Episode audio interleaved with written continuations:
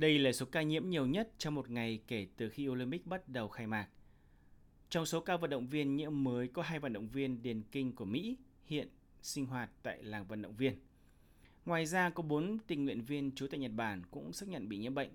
Như vậy, trong ngày hôm nay có 27 người bao gồm vận động viên và những người có liên quan đến sự kiện bị mắc COVID-19. Cũng theo ban tổ chức, số ca nhiễm là vận động viên, người có liên quan đến Olympic Tokyo đến nay tổng cộng có 220 người, trong đó có 12 người liên quan đến truyền thông, 4 người là thành viên của ban tổ chức. Hiện có nhiều thông tin liên quan đến việc các vận động viên, người có liên quan vi phạm các quy tắc về phòng chống dịch.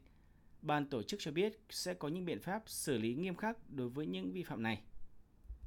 Có một số vận động viên sau khi thi đấu xong thì ra bên ngoài thăm một số địa danh có ở thủ đô Tokyo hay một số người trong lĩnh vực truyền thông của châu Âu đã tổ chức nhóm ăn uống ngay trong khách sạn. Ban tổ chức có thể sẽ phạt nặng, trong đó có việc thu thẻ tham gia Olympic Tokyo. Trong khi đó, số ca lây nhiễm mới tại Tokyo và các tỉnh thành trên toàn Nhật Bản gia tăng liên tiếp trong những ngày qua và đạt mức cao nhất với hơn 10.000 ca trong một ngày.